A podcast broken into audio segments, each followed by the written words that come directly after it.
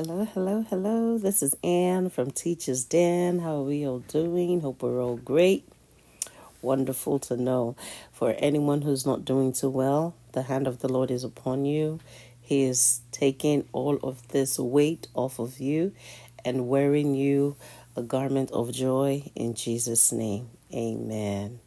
He's filling your heart also with the oil of gladness.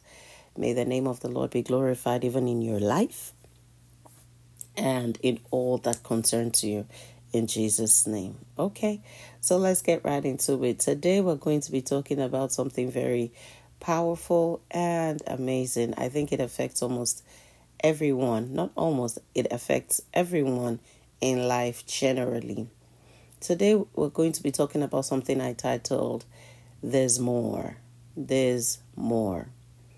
I was studying uh I was studying about Joseph and you know, Joseph had a dream about the great place that the Lord was going to take him to, where his brothers bowed down to him, and then another dream where his brothers and his mother and father bowed to him.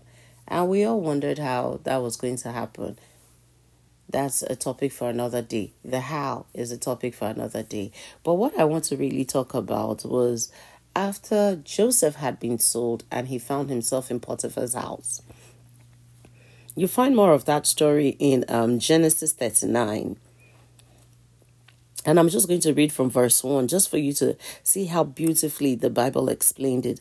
It said, Now Joseph had been taken down in Egypt, and Potiphar, an officer of Pharaoh, captain of the guard, an Egyptian, bought him from the Ishmaelites who had taken him down there. Now the Lord was with Joseph, and he was a successful man, and he was in the house of his master, the Egyptian. You, you, see, you hear how the Bible described it. The Bible said that the Lord was with Joseph, and he was successful. He was a success, he was a successful man in the house of his master, the Egyptian sometimes um, we are headed somewhere, but we get to a point where it is obvious that the Lord is with us because we are prospering, we're succeeding, you know, everything is going as planned. And then some of us, or majority of us, for some reason, have decided to just stay there to just stay there. But I want us to keep reading. Let's just take a look at something. And his master saw that the Lord was with him, and that the Lord made all he did to prosper in his hand. So Joseph found favor in his sight and served him. Then he made him overseer of his house and all that he had put under his authority. So it was from the time that he had made him overseer of his house and all that he had, that the Lord blessed the Egyptian's house for Joseph's sake. Now, that's a testimony right there. I pray that for those of us who are working for people and serving other people, that this will be our testimony in Jesus' name. And the blessing of the Lord was on all that he had in the house and in the field.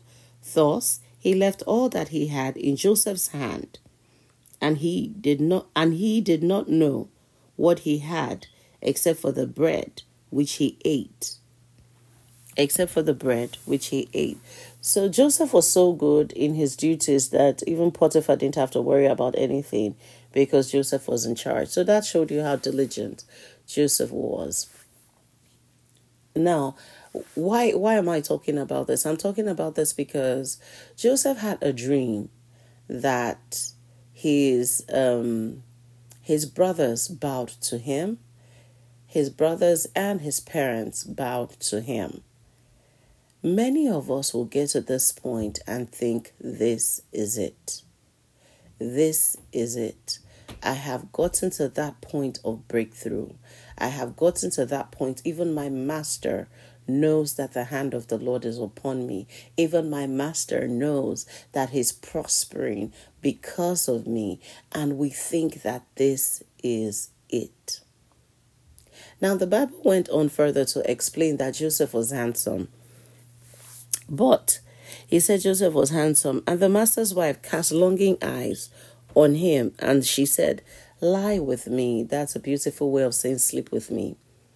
You know, that's what she said. She said, Lie with me. And it came to pass that he refused. He refused to his master's wife. He said, Look, my master does not know what is with me, does not know what is with me in the house, and he has committed all he has to my hand. There is no one greater in this house than I, nor has he kept back anything from me but you, because you are his wife. How then can I do this great wickedness and sin against God? So it was as she spoke to Joseph day by day. So she was persistent. Now I'm talking to this group of people who would want to forget that everything that they had today, wherever it is that you think you may have gotten to in life, that it was God who took you there. So you do not, for any reason, you do not for any reason have to go out of your way to secure or to keep that which the Lord gave to you on a platter. At this time, as I speak, I remember the story of Jeroboam and Rehoboam. This was when the split of um, Israel happened. There was Judah and there was Israel. Now, from nowhere, because of Rehoboam's wickedness, God picked Jeroboam to come and be king of Israel. And Rehoboam, the son of Solomon, remained king of Judah. Now, because um, Rehoboam was getting more of the children of Israel to, he, to come to him, he, even though he was just king of Judah, Jeroboam began to worry. Jeroboam was just was a nobody. When the Lord found when he found favor in the sight of the Lord and the Lord said, "You know what? I am going to make you king of Israel." Now, because of people drawing closer to Rehoboam, even though Rehoboam was leading people to serve idols, Jeroboam still served God. But he was becoming afraid that he was going to lose the throne. Jeroboam became afraid that he was going to lose the throne and ended up serving idols too. So he thought that it was the gods that Rehoboam worshipped that caused the children of Israel to draw closer to him instead of drawing closer to him, Jeroboam. Oh, and the Lord cursed Jeroboam for doing that. The Lord cursed Jeroboam for doing that. Now, some of you have gotten to a place where you know God brought you, and then you now want to go out of your way to do what everyone is doing to keep yourself there. Look, the Lord is reminding you there's more. If I brought you out of the dunghill, out of the miry clay, and I set you up in a place where you think is a gathering of princes, I want to take you to the gathering of kings. I want to take you to the gathering of kings. So do not limit yourself. Remember the vision. Hold on to that vision. Remember the dream. Hold on to that dream. This message is for someone. Do not just stop where you are right now. Now, you don't even just stop, but you're considering doing things that is against the will of God. I asked my children the other day while we were studying this, I said, Look, if Joseph had laid with Potiphar's wife, what would have happened to him? Now, I want you to think about that for a second. If Joseph had laid with Potiphar's wife, what would have happened to him? Now, you who's trying to go against God's will simply because you want to keep your position in this organization where the Lord put you.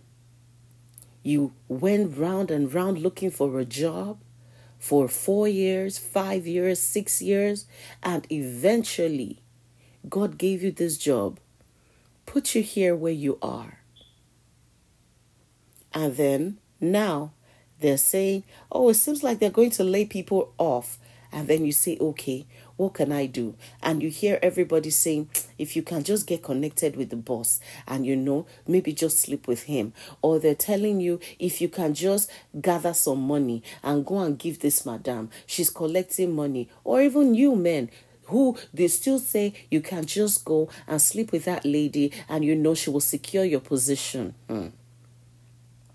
Look, the Lord is reminding you I picked you up from nowhere and I put you where you are. You don't have to do anything against me to secure your position. Let me tell you two things that could have happened to Joseph if he had laid with Potiphar's wife. That would have been the end. He would have he wouldn't have gotten to minister, to prime minister. Two things. He would have remained in Potiphar's house until one day Potiphar had caught him. And you see that prison, he will go there, but this time that will be his rightful place. The prison would have been his rightful place. And there he would remain until he is judged, until whatever it is that Potiphar. Now, God will give Potiphar Joseph's life. You see, because Joseph did not do what Potiphar's wife had desired, Joseph's life was still in God's hands. But if you decide to do contrary to what the Lord expects of you, you see, your life will be in the hands of the enemy, and the enemy will do to you whatever he so pleases. But here I am, speaking to you as the voice of the Lord. There's more. Run away from every from every appearance of sin, every visibility of evil, run away from it. Now, God did not say run away from sin, He said run away from the appearance. Anything that looks like sin, run away from it. He put you there. He gave you that position. Go back to Him. Be persistent in your prayer. Stay there. Talk to Him about it. Lord, I trust you. I know that if you gave me this position in the first place, you will preserve me. I will just keep your statutes. I will keep your commandment. I will do your will. Guys, there's more. There's more. Don't do anything contrary to God's word simply because you want to keep your position. Joseph would never have become minister if he had slept with Potiphar's wife and his life would have been given to Potiphar to do as he desired with Joseph's life. Your life will be given to the enemy. And you see that glorious destination where the Lord hath thought to take you to, you will never get there. You will never get there. Rehoboam was blessed because he was the seed of David. And the Lord had promised David that his son will remain on the throne forever. Jeroboam was picked up from nowhere. He didn't have a right to the throne, but on a platter, the Lord gave him the throne. And he thought he could just do? No. I'm just sending this message to everyone. I know that the Lord has brought this message for someone, and I pray that you hear the voice of the Lord turn around 180 degrees and go back to the one who has prepared greatness for you. So, this is my message for today. I pray that someone realizes that realizes that there's more and be obedient to the voice of the Lord so that you are not cast out, so that you're not spewed out by the Lord himself. You see because God doesn't punish people. He just takes his hands off of you. And then, if God takes his hands off of you, guess what happens? You become prey to the kingdom of darkness. And most of us are prey to the kingdom of darkness simply because we're not doing the will of God.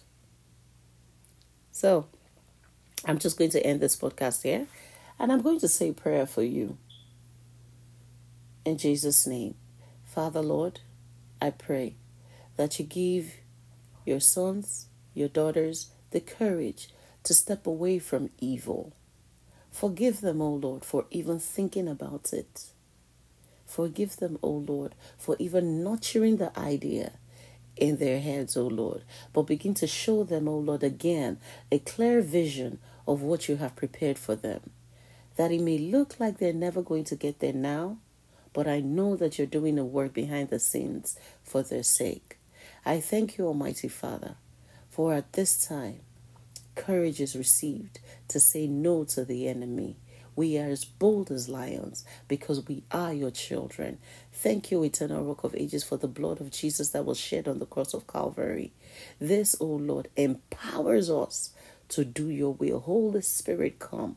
Holy Spirit, come. Holy Spirit, come. Strengthen our hearts. Strengthen our conviction in the Lord that we may stand for Jesus all the days of our lives. In Jesus' name we have prayed. Amen. Thank you, Lord. I want to thank you all for listening to this podcast. I pray that the Lord blesses you, protects you, and keeps you in all your ways. God bless your family. God bless your children. God bless your water, and He'll also bless your wine. Have a good day. This is Anne from Teachers Den. Bye bye.